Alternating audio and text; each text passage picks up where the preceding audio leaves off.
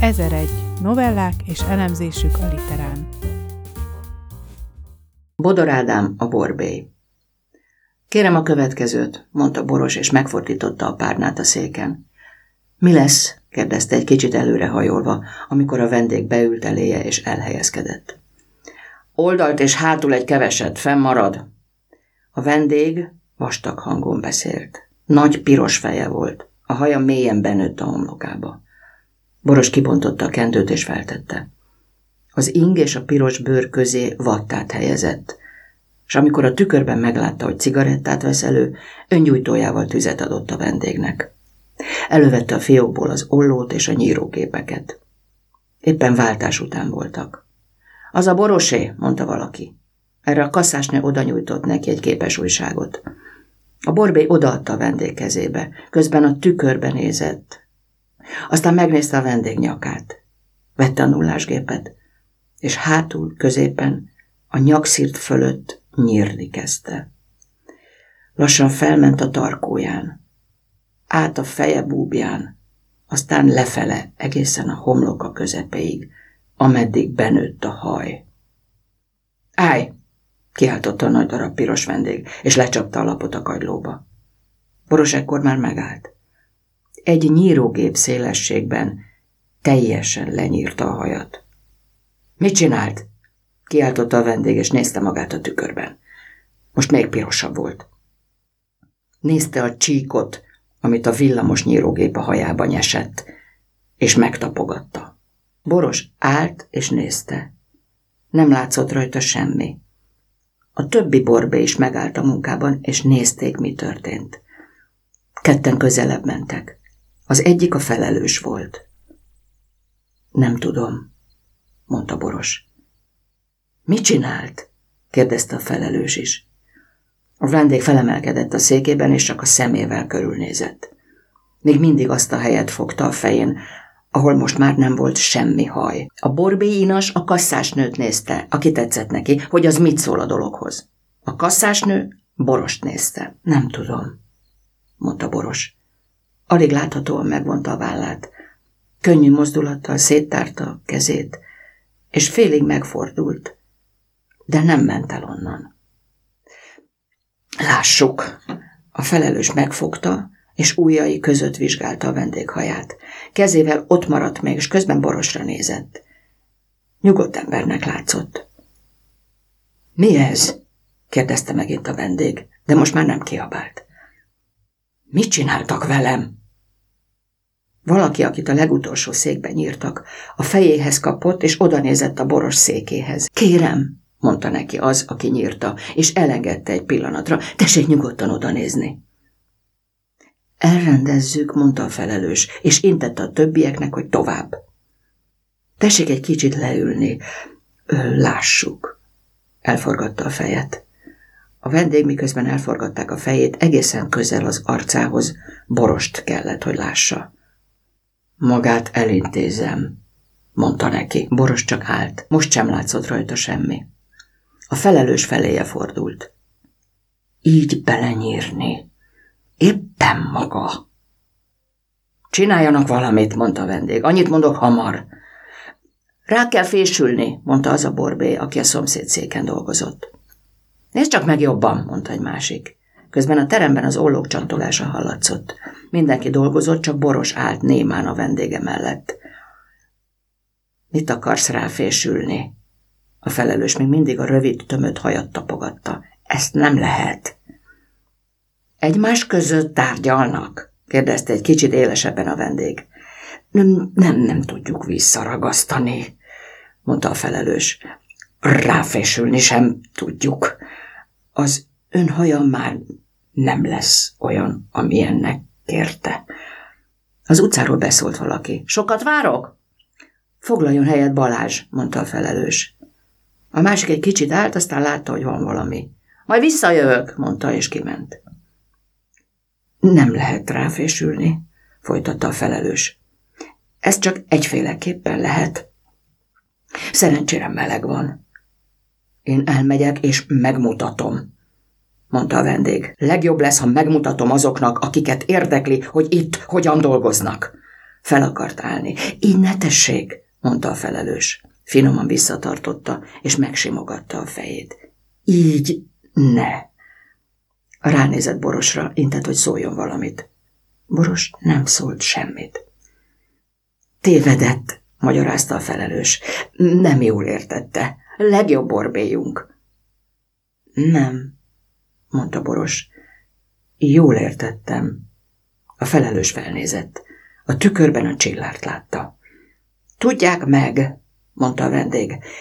Még nem tértem egészen magamhoz. Azt hiszem, üvöltenem kellene, hisz megcsonkítottak. Ránézett Borosra. Hallja? Megcsonkított. Borosnak hallania kellett, hogy megcsonkította a vendéget. Borzasztó kellemetlenséget kellett önnek okoznunk, mondta a felelős. De hát meleg van. Csak egy dolgot tehetünk vele, hogy egyforma legyen. Most már hamar el akarta intézni a vendéget. Várjanak! A vendég felállt, és elment a kirakatig. Megfordult. Bejövök ide, és akkor... Miért is jöttem be? Hamar kinő. A felelős a kezével kérte, hogy foglaljon újra helyet a székben. A vendég visszament a székhez. Még nem tértem magamhoz. Hol kezdődik a kockázat? Maga tudja? Hát, az biztos. Ennyit mondott a felelős. Örült, hogy a vendég visszaült a székbe. Boros a szék mellett állt, összekulcsolt kezekkel. A felelős odafordult hozzá, és a kezébe akarta adni a nyírógépet. Ránézett. Nyírja meg, kérte csendesen. Nem tudom. Nyírja meg, Boros, kérem. Boros hátra tette a kezét. Nem, nem bírok hozzányúlni.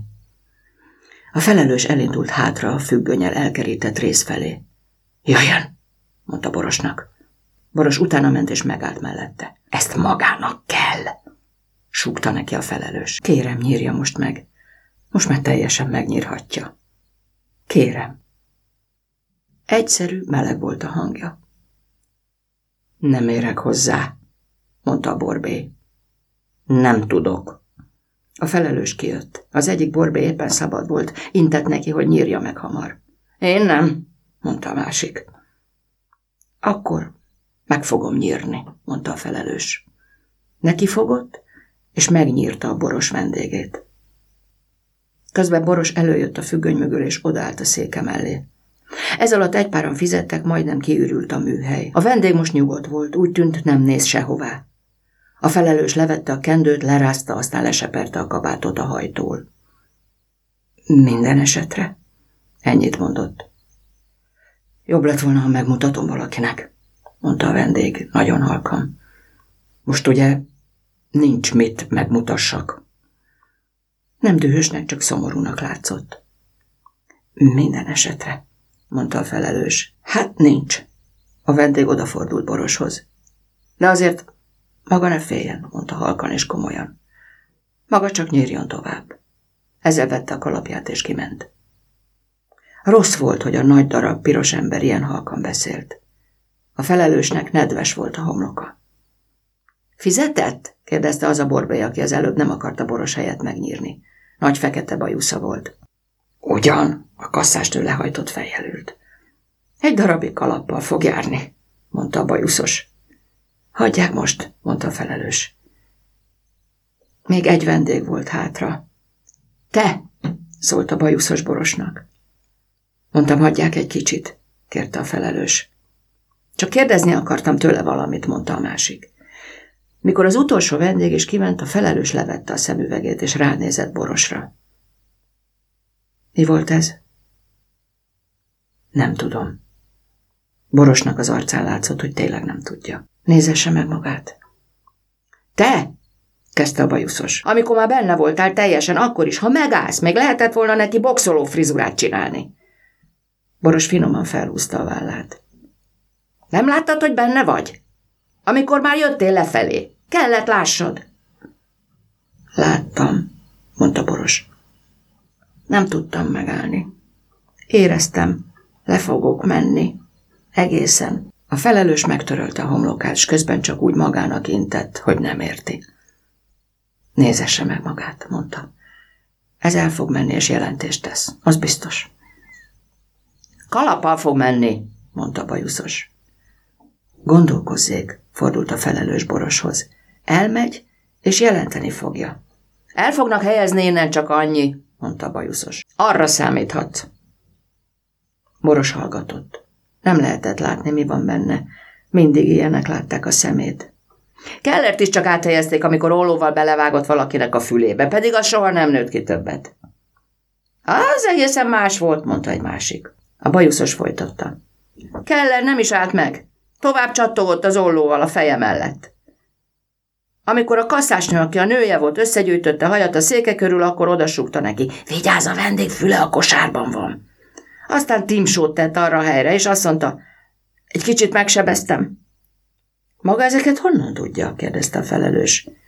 Ő mondta, megúszta egy áthelyezéssel. Jó, most hagyják egy kicsit, mondta a felelős. Egyébként a fül alig vérzik. A bajuszos odament a kasszásnőhöz. Mit szól hozzá? A kasszásnő nem felelt. Le volt hajtva a feje. A többiek is csendben ültek. Borost nézték. Boros lassan levette a köpenyét, és beakasztotta a függöny mögé. Mit csinál? kérdezte a felelős. Elmegyek, mondta Boros. Akarok magával beszélni. Boros két lépés között megállt. Jó, jobb volna, ha most nem menne el. Boros félig visszafordult. Elmegyek, mondta, és behúzta maga mögött az ajtót.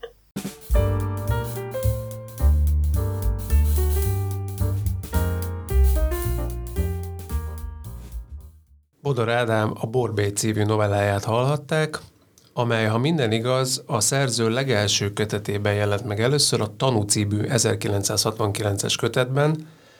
Én biztosan nem ott olvastam, hanem a Vissza a Füles Bagolyhoz című gyűjteményben, amely a 90-es évek elején jelent meg először, és aztán azóta azt hiszem még további kettő kiadást megért már ez a novellás gyűjtemény.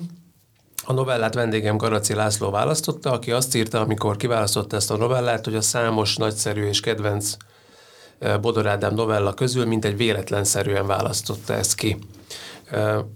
Az, hogy Bodor Ádámnak számos nagyszerű novellája van, az nyilván nem igényel különösebb kommentárt, mert szerintem ez a Vissza a Füles Bagolyhoz gyűjtemény, ez vagy az egyik, vagy a legjobb novellás gyűjtemény az elmúlt mondjuk 30-35 évből a magyar irodalomban. Ugyanakkor Bodor Ádámnak, vagy ebben a Bodor novella univerzumban vannak nagyon másféle szövegek is. Vannak véresebb szövegek, vagy mondjuk direktebb hatásokkal, gyomorszorítóbb szövegek, mint ebben a kötetben is a, a, a kivégzés, vagy akár a részleg. Vannak jóval kopárabb, épp hogy egy ilyen nagyon-nagyon rövid, mikroprózaszerű, karcolatszerű szövegek, mint például a, a Milyen egy hágó, de te mégse ezek közül választottál, úgyhogy azért mégis egy pár mondattal szól, keringjük már körbe, hogy miért a borbét választottad. Ugyanezt gondolom, amit te mondasz, de tényleg véletlenszerűen választottam, illetőleg talán, ugye ez nem van ma, ma történt ez a választás, amikor tavasszal, tavasszal de úgy emlékszem, hogy, hogy akkor töprengtem ezen a, ezen a feladaton, és aztán talán felbukkant előttem valamilyen interjú, vagy valamilyen idézet, hogy Bodor Ádám ezt tartja a főművének, a Borbé. Lehet, hogy ez nem hiteles, uh-huh. hogy a Borbé című novellát, lehet, hogy ez csak valaki kitalálta, de talán, talán ő mondta valamilyen díj átvételekor, és akkor gondoltam, hogy hát ha ő az, ezt gondolja a főművének, akkor én is megpróbálhatok e, erről a novelláról beszélni veled valóban különböző típusú típusú szövegek vannak ebben a Vissza a Füles Bagolyhoz című gyűjteményben, de ugye ez egy gyűjtemény, és a, ha nem tévedek, ez a, például a kivégzés, az, a, az, a, az már ebben a 69-es kötetben is benne van. Igen, igen, ezt most megnéztem. Tehát, hogy... A, abból, abból a kötetből el, kevés van ebben a gyűjteményben egyébként, három vagy négy szöveg uh-huh. csak, tehát inkább, de az benne volt. Igen, igen. igen. Azt hiszem az első novella, amit írt, talán Téli napok a, a címe, az, az sincs benne már ezekben a gyűjteményekben.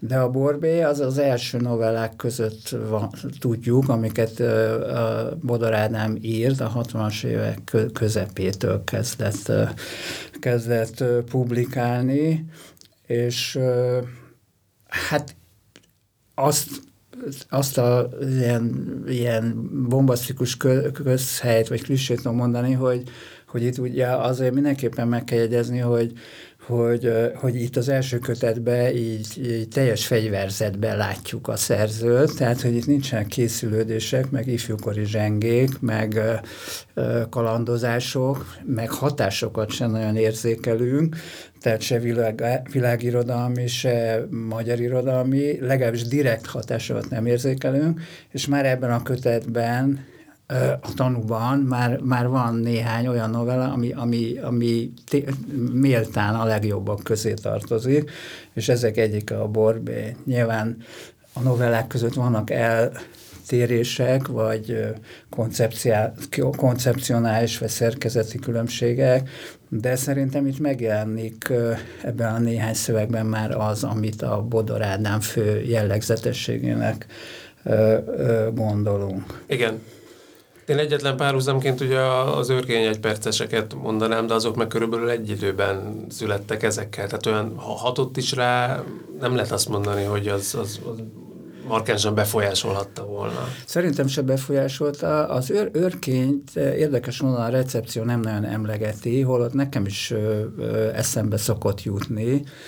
Szerintem direkt hatásról itt se beszéltünk, de valamiképpen az írói alkat hasonló szerintem, illetve a sors, az átélt sors, tehát az őrkény is egy értelmiségi környezetből, aztán a frontra kerül, és rettenetes tapasztalatok birtokában, aztán egy ilyen nagyon különös világot épít ki, meg az egyperces novellák, tehát hogy valamiképpen ez a groteszk feldolgozása traumának, ez az őrkényre is jellemző, és bizonyos esetekben én érzek hasonlóságot, akár konkrét novellák között is. Például van az a híres örkény novella Wolf név, nem, nem, címekkel bajba leszek, ezt előre elmondom, de ami egy ilyen nagyon, nem novella, egy egyperces, sőt inkább negyedperces, hogy géppel, tehát hogy kiveszi az író, a papírt az írógéből, géppel, bet, beteszi az írógéből, géppel kiveszi,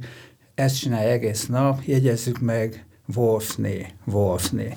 És kicsit ilyen, ilyen típusú szövegek, persze nem ilyen rövidek, mintha lennének a Bodor Ádámi életműben is, tehát ahol egy favág, román favágó, itt sem tudom a címet, de valamilyen Vasszile, és ott tulajdonképpen csak így, így felmutatja ezt az életet, ami aztán eltűnik a semmibe, mert a fiai elutaznak Bukarestbe, meg ilyen értelmiségiek lesznek, meg nincs már kapcsolatuk, és meghal a Vasszile, és ott a háza, és már csak annyit tudnak a falusiak is, hogy hát itt volt Vasszile a favágó, de sem már semmi nincs, eltűnik. Tehát csak a, a hivatás, vagy a munka, vagy az, az a munkavégzés, ami, amivel foglalkozod, az marad meg, az teljesen kitakarja a személyiséget, és tulajdonképpen egy kicsit a, a, a Borbé című novellában is ilyesmiről, ilyesmiről is lehet szó. Igen.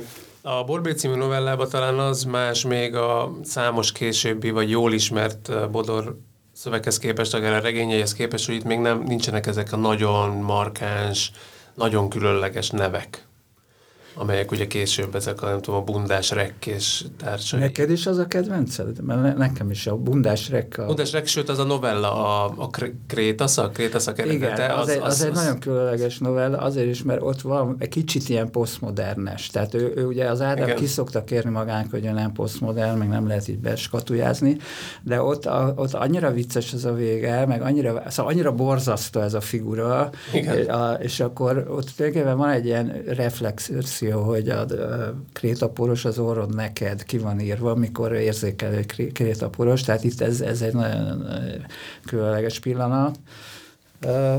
Hát igen, itt, itt, itt még nagyon egy ilyen mikrorealizmusból indulunk ki tulajdonképpen a novellánál szerintem.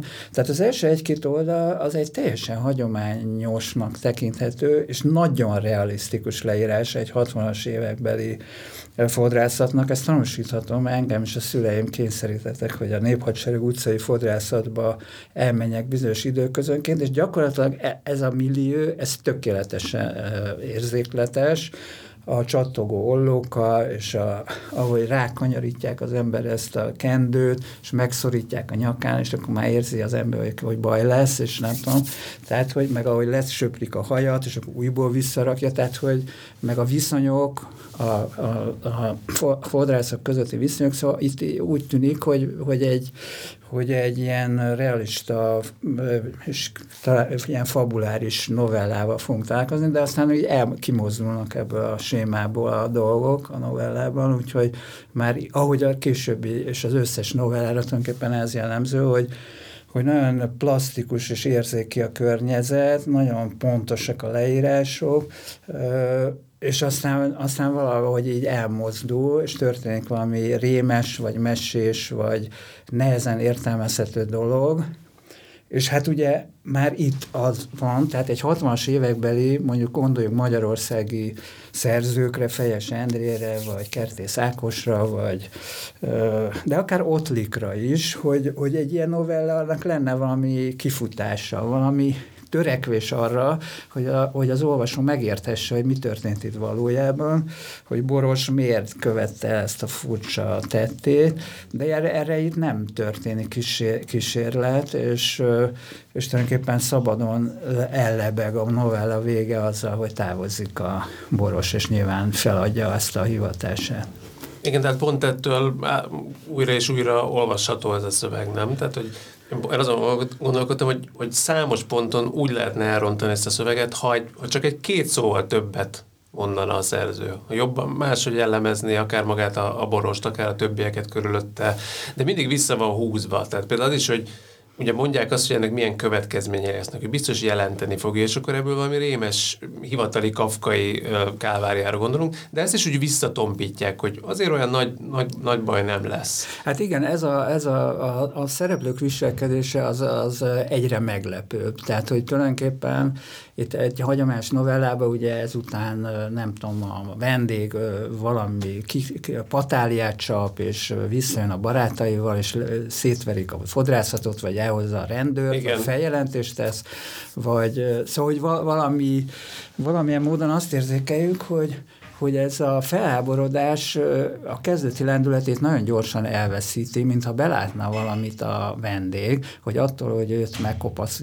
megkopasztották, attól még jobb, hogyha nem csinál ebből valami nagy ügyet, és tulajdonképpen az egész dolognak az elmismásolási kísérletével ben a felelőssel együtt részt, részt vesz, tehát hogy, hogy olyan egyre furcsábbak a reflexiói, hogy maga csak nyírjon tovább, van valami ilyesmi. Először még fenyegetőzik, aztán már olyan, olyan furcsa dolgokat mond, meg talán egyszer valami olyasmit mondta, hogy mi, mikor kezdődik a kockázat. Igen, tehát, hogy be, beléptem ide, és, és, és, mi, és, mitől, mikor, mi, és mikor kezdődik a Tehát tesz egy ilyen, egy ilyen egzisztencialista, ö, ö, filozófikus ö, ilyen kitételt, vagy egy megjegyzést, ö, nagyon, nagyon, nagyon érdekes, hát ugye azért a 60-as évek közepében vagyunk, amikor az egzisztencializmus, és ezek az egzisztenciális pillanatok, tudod, ez nagyon, nagyon benne volt a diskurzusban, még a 70-es években is, hogy az embernek van egy, hogy az ember, egy, van egy pillanat, valamire ránéz, mondjuk a, a szárt undorába fős egy gyökérre, vagy már szó a, a közönyben meglátja azt az arabot, és akkor valami olyasmit csinál, ami, ami ellen, és ebben a tettben valahogy megnyílik a lét, nem tudom, értelmetlensége, és egy picit e, e, e eznek az egész boros általi ö, csonkításnak is van egy ilyen jellege, hogy, hogy valami olyasmit tesz, amiről ő, amit ő se ért, de mint a fel, fel, itt feltárulhatna valami, de az egész egy paródia. Szóval, hogy ennek a, az egzisztenciális alaptételnek, hogy bizonyos pillanatokban megértjük az, az, az ontológiai értelmetlenségét a létezésnek, ennek egy ilyen kicsit ilyen parodisztikus értelmezése is lehet. De ez is mondom csak egy kísérlet, tehát nem azt mondom, hogy ez, ez, ez a megfejtés a novellának, mert valóban ez a lényeg, hogy nincs, nincsen, általában ezeknek a novelláknak nincs egyértelmű megfejtése, hanem csak lehetőségeket kínál fel. A vendég reakciójába meg én beleláttam azt is, hogy azért mégiscsak egy, ugye, egy elnyomó politikai közegben vagyunk, ahol hatalmi viszonyokban ő mégiscsak egy intézménybe lépett be, nem tud teljesen egyenrangúan válaszolni, vagy akár rátámadni erre a borbéra, hanem hogy próbál azért illedelmesen viselkedni. Igen, igen. És uh, tehát hogy még egy kicsit ágál, hogy maguk most rólam beszélgetnek nélkülem, meg igen, próbálják igen, a, a, a fodrászok megbeszélni, hogy ezt a problémát hogy lehetne megoldani, hogy rá kell fésülni, vagy le kell nyírni az egész helyet, és akkor ott még berzenkedik, de már ez nem, nem egy igazi felháborodás, ez tulajdonképpen ez a, az összes szereplő viselkedése, ez rímmel szerintem a hasonlít a többi novella, vagy akár a regények szereplőire, akik valahogy így ilyen rezignáltan eltűrik a, az elnyomást, a, a, a kilátástalanságot, a kiszolgáltatottságot, és úgy, úgy el, el evickélnek ebb, ezekben a rémes, rémes helyzetekben. Ami az érdekes, hogy, hogy valamiképpen ilyen szerethetőek ezek a figurák. Igen. Tehát, hogy nem, nem egy ilyen teljes, nem tudom, ilyen beketti, vagy nem tudom, ilyen sivárság és reménytelenség, hanem ezek ilyen, ilyen ügy, ügy, ügy, csetlenek, botlanak ebben a, a tökéletes, borzalmas világban, és abban a helyzetben, hogy saját tetteiket se tudják ellenőrizni, kontrollálni és szóval ez, ez is egy ilyen jellemző szerintem, hogy akár a színészre körzett fősét is, épp valahol olvastam, hogy valaki nagyon így, hogy micsoda rémes figura, és hogy ez a teljes leajasodás, és közreműködik a nem tudom kinek a megölésébe, de valahogy én úgy emlékszem, hogy hogy, hogy nem, nem, nem ilyen, engem nem taszított az, a, a, az Andrei Bodor, szóval, hogy tudtam vele menni, és, és ott csinál mindenféle, ő inkább csak alkalmazkodik a, a, a, a körzetnek a, a nyomasztó viszonyaihoz, de nem, nem éreztem, szóval nem arról, nem arról szól még a színészre között se, hogy, hogy mondjuk a, hogy a diktatúra viszonyai között szükségképpen lehajasodik az ember. Nyilván ez, lehet ilyen könyveket, meg novellákat írni, ami erről szól, de szerintem ez nem erről szól, hanem, hanem arról, hogy hogy, hogy, e, hogy evickélnek ezek a, ezek a figurák, és még egy kicsit olyan, olyan ez, a, ez egyébként ez a borbé is, hogy mintha, mintha eljátszanák a szerepeiket így jó, rosszul, ügyetlenül, nem tudom. Szóval egy kicsit ilyen infan, infantilis, a, tehát a beszélgetés a fodrászok között, akkor ugye ott már bejön, hogy valakinek levágták a fülét, tehát már ilyen rejtőjenői abszurditásig megyünk el, hogy, és akkor szóltak a fodrásznak, hogy ott a, a kosárba, a kosárba, ott a vigyázz, mert ott a vendég füle a kosárba.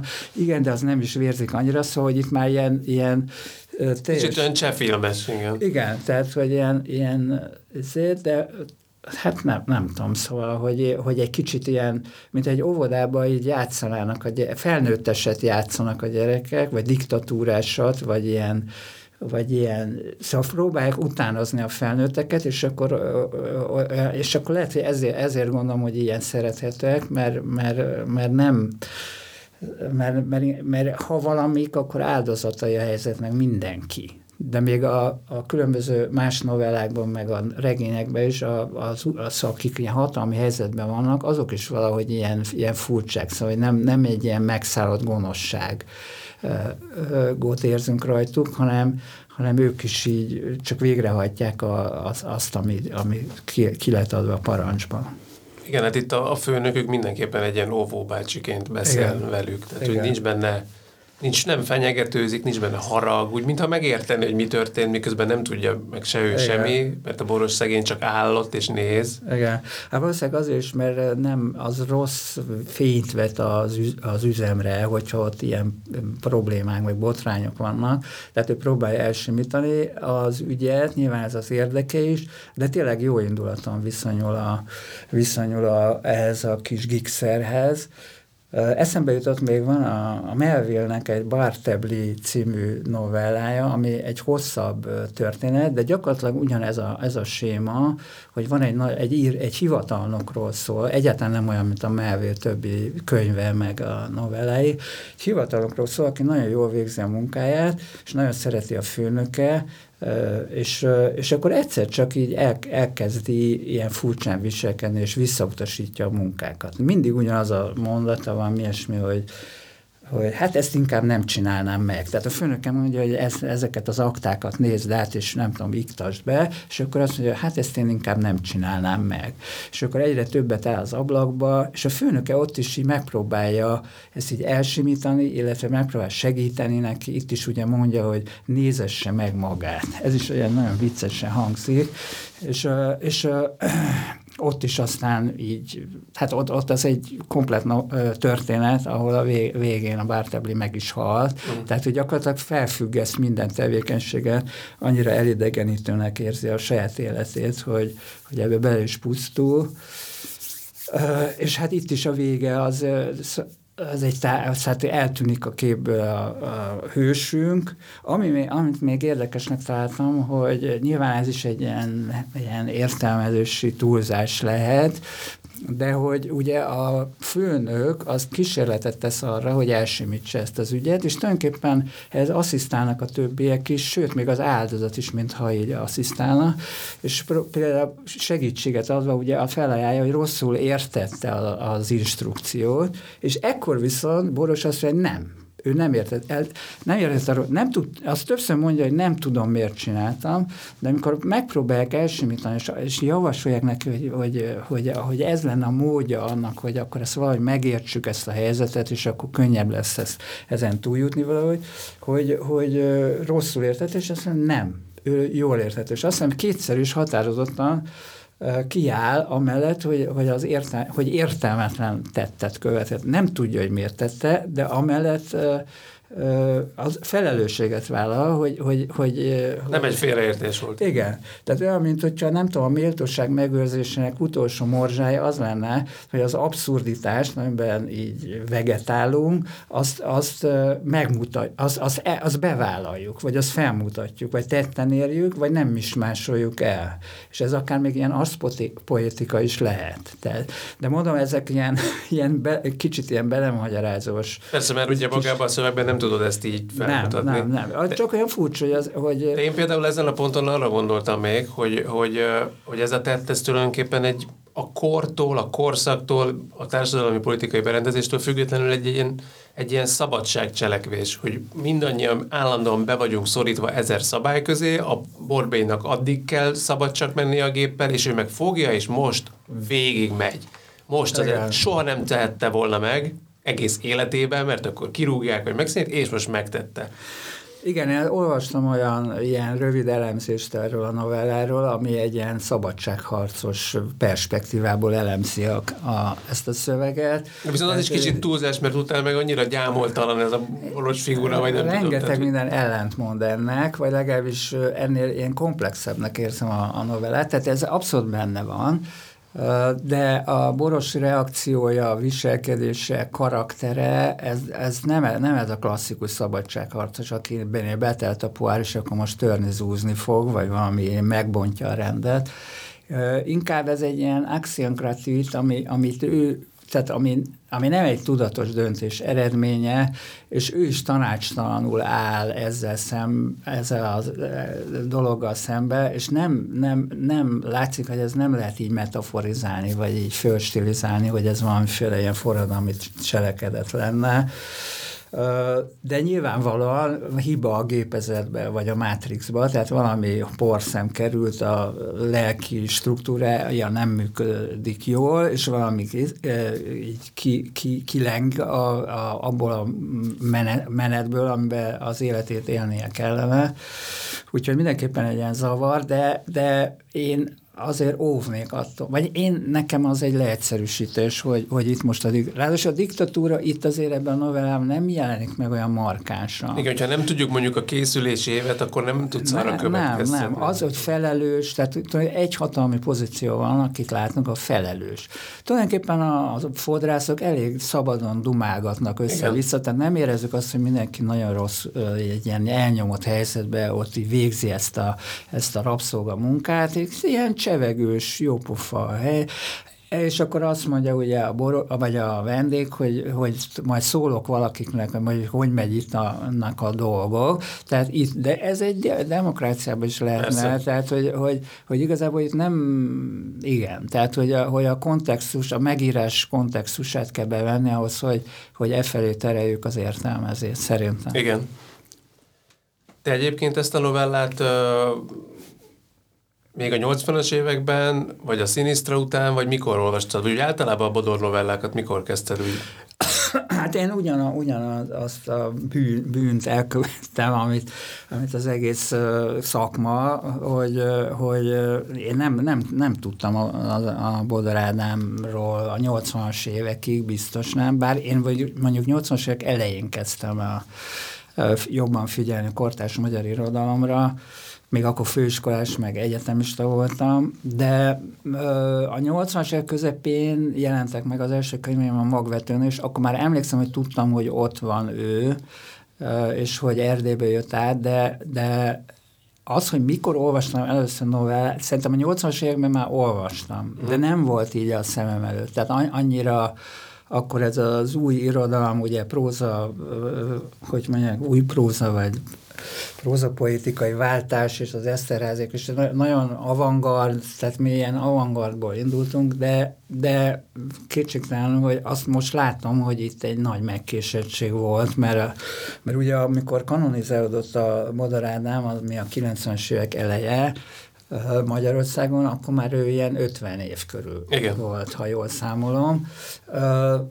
Holott ez a holott ez az életmű már évtizedek óta épült, és egyébként Erdélyben most, most utána olvastam, hogy ott, ott, ott sokkal, ott se volt, ott is ilyen viták voltak a, erről, a, erről a poétikáról, de azért már 75-ben díjat kapott, meg a Bretter Györgyék írtak róla, tehát hogy, hogy, hogy azért ott ott sokkal ismertebb szerző volt, mint Magyarországon. És aztán, aztán én is a, a, ugye a homi pályázaton megnyert egy novella a Sinisztrából, vagy egy részlet, vagy nem tudom, az novella pályázat volt, igen, és akkor a, megjelent a Sinisztra, és megjelent ez a könyv, és a, nekem is ez volt a, tehát erre a nagy felfedezésre emlékszem a 90-es évek elejéről, és hát azóta ez a, ez a könyv, ami itt van előtted, ez nekem is ilyen állandóan, hogy úgy mondjam, a kezem vagy az agyam ügyében van, szóval, hogy tehát tényleg azt gondolom, hogy a,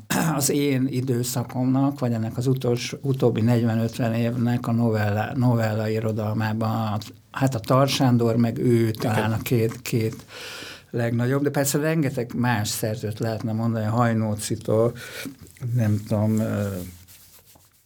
hazai Attilán keresztül Darvasig, vagy, vagy Parti Nagy Lajos, tehát, itt, tehát a novella nagyon erős szerintem továbbra is a magyar irodalom, de ez, ezt a két ilyen ikertornyot látom, hogyha nem tévedek nagyot. Igen, mert hogy itt, hát pláne hát ebben a kötetben ugye nem csak az van, hogy van két-három nagyon erős és több erős, hanem csak végig egy iszonyatosan magas színvonal van kitartva. Hihetetlen, igen. Tehát ez, ez nincs, nincsenek ilyen hullámzások. És nem is egy ilyen, nem is egy ilyen nem, az oké, hogy eredeti, de nem a saját eredeti, nem tudom, tervet, vagy, a, vagy, a, vagy az ösvényt követi, hanem mindegyik máshogy működik. Igen. Nem tudod kiszámítani, hogy kezdődik. Igen, Tehát igen. Van, amelyik, van amelyiknél ugye nagyon nagyon erős, tényleg egy ilyen slusszáró poént hoz be, úgymond, valamelyik ezeket teljesen elhagyja, van, ahol nincsen akció egyáltalán, ugye csak tájleírások vannak egészen elképesztően sűrű bekezdésekben. Igen, igen. igen. Szóval sokféle, de közben mégis ráismersz. Igen. Nyilván a táj miatt is, ami nagyon fontos, meg a szereplők mozgása, neve, a szituációk általában, általában csak egy ilyen, egy, ilyen, egy ilyen helyzetet látunk, vagy egy meglepő ö, fordulatot, vagy egy szituációt, vagy eseményt, de nem tudjuk meg, hogy kik, kik a szereplők, honnan jöttek, miért csinálták ezt, és hová mennek, és mi, mi történik. Tehát, hogy egy ilyen abszurd abszurd ilyen poetikai szervezése van, van, a, van a nagyon sok novellának.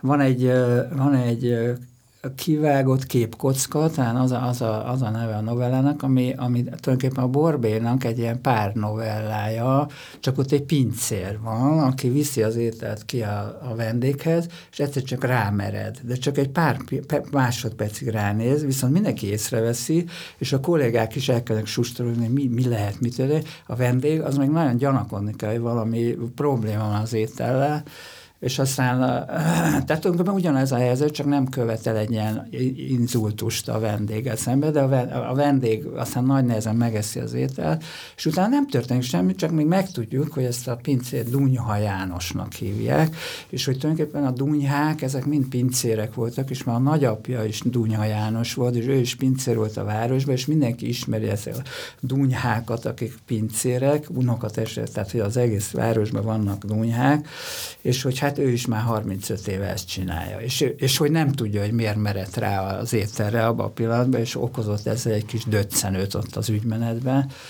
Szerintem ezek fantasztikusak. Tehát tényleg egy kicsit örkényes is, de, de hogy, hogy ez, ez, ezek, ezek nagyon szépek. Az elején beszéltünk arról, hogy nehéz lenne megmondani, hogy ki hathatott Podorra, vagy egyetlen kivel lehet párhuzamba állítani. A utána jövő, vagy akár a te generációdból, vagy utánatok jövőből te látsz olyat valakit, aki megpróbálta ezt továbbvinni, vagy akire direktben hatott? Én most nekem nem jut eszembe. Hát Láttam egy-két ilyen novát, főleg a 90-es, vagy ilyen szöveget, ami, ahol egyértelmű volt a hatás, de nem, nem érték el ezt a színvonalat, és ö, ö, szerintem nincs, nincs ilyen, ilyen hatástörténet. Ő, ő is az interjúiban, Bodor Ádám se lát ilyet. Tehát, hogy se előzményt nem igazán, se követőket, ami, ami a, tehát a követ, ö, szóval, szóval, hogy azt gondolom, hogy utánozni lehet. Még parodizálni is lehet. Láttam is ilyen paródiákat. Talán még Eszterez is írt ilyet, vagy Darvasi, nem tudom már, és igen, de, hát föladja azt a három-négy motivumot, amit úgy ki lehet. Hát igen, szóval meg, lehet, meg a, igen, tehát hogy, hogy Viszont nem, nem, nem látom, hogy, hogy, hogy, hogy direktbe ilyen iskolát, iskolát teremtett volna a tájszavak, hogy a hágók, a horhosok, nem tudom. Hát igen, ezt meg, meg lehet csinálni, csak tehát ez, ez, ez, tehát ez az ő világa, és nem, nem véletlenül ilyen, ilyen erősek ezek a, ezek a leírások is, ezt nem, le, nem lehet, tehát utánozni lehet, de az egy írónak a saját világát, a saját tájait kell megtalálnia, ak- akkor van esély arra, hogy, hogy erős ilyen szenáriókat tudjon felépíteni, vagy kulisszákat, tehát nem, ez, ez így nem, nem megy, de nem is kéne, hogy menjen, tehát hogy nem, nem ez a cél. Sokat kerintünk a körül, hogy ebbe a novellába is ott van a titok, tehát hogy beszélhetünk egy csomó értelmezésről, de a szöveg nem dönti el helyettünk. Te amikor a, amikor a saját kis prózáidra gondolsz, akkor utólag szerkesztésnél te törekedtél erre, hogy, le, hogy legyen, maradjon benne titok? Tehát úgy, hogy húztál ki direkt azért dolgokat, mert úgy érezted, hogy, ez, hogy nem akarsz túl sok kulcsot, vagy túl egyértelmű kulcsot adni az olvasónak, vagy, vagy, hát, vagy más így, megfontolásaid voltak? Hát így erre nem emléksz, nem emlékszem. Ami, amiben én így nagyon nagy közösséget érzek a, Bodor Ádámi prózával, ez a tömörség, és a, Igen, az, hogy nem, sűrűség. nem sűrűség, tömörség, ne legyen egy fölösleges mondat, vagy bekezdés, ezektől ő is mindig mondja, hogy ezektől meg kell szabadulni, nyugodtan nem kell, lehet hullatni egy könnyet, de a kézirat annak az a része is hújjon bele a papírkosárba, tehát hogy hogy ebbe hasonló, hasonlóak vagyunk. De hát ez van egy ilyen írói típus, aki aki ilyen zsugorítós, tehát hogy, hogy, hogy, hogy olyanra próbálom én is írni a szövegeimet, hogy, nem, hogy egy mondat se legyen, szóval ne legyen locsogás benne, ne legyen mellé, szóval mindennek van funkciója, ugyanakkor ne ez a elkészítettség, ez ne érződjön a szöveg, ez a nagyon megcsináltság, vagy műgond, ez ne türemkedjen ki a szövegen, ne látszódjon, tehát e, ebbe, ebbe nyilván hasonlóságot érzek, vagy közösséget érzek, Meg hát az én szövegeimben is azt szokták, mondjuk a nincs alvása a 90-es évben, hogy, hogy nagyon sokféleképpen lehet elemezni, tehát hogy nincs egyértelműen eldöntve, hogy, hogy ez mi, mi az üzenet, vagy mit akar ez mondani, meg egyáltalán ez föl sem merül, hogy üzenet, hogy ezek inkább ilyen látleletek, vagy, vagy ilyen pillanatok, amik valamiért nagyon erősnek tűnnek. Tehát e, ebben is hasonló. Tehát, hogy én, nekem ez nagyon, nagyon, nagyon otthonos. Igen, meg annyiban is van, amellett, hogy a ti írásművészetetek nagyon más tehát nem akar ezt a látszatot kelteni, de hogy a Bodor Ádám is határozottan egy par excellence kisprózistaként indult, majd aztán írt nagyobb epikát is, ez rád is igaz, hogy amikor te elkezdtél hosszabb szövegeket, vagy regényszerű aztán egészen regényszerű szövegeket írni, akkor ez nem, nem okozott számodra nagy problémát, hogy ezt a sűrűséget, tömörséget egy nagy formában megtartsd, mert tehát az szinte lehetetlen így, nem?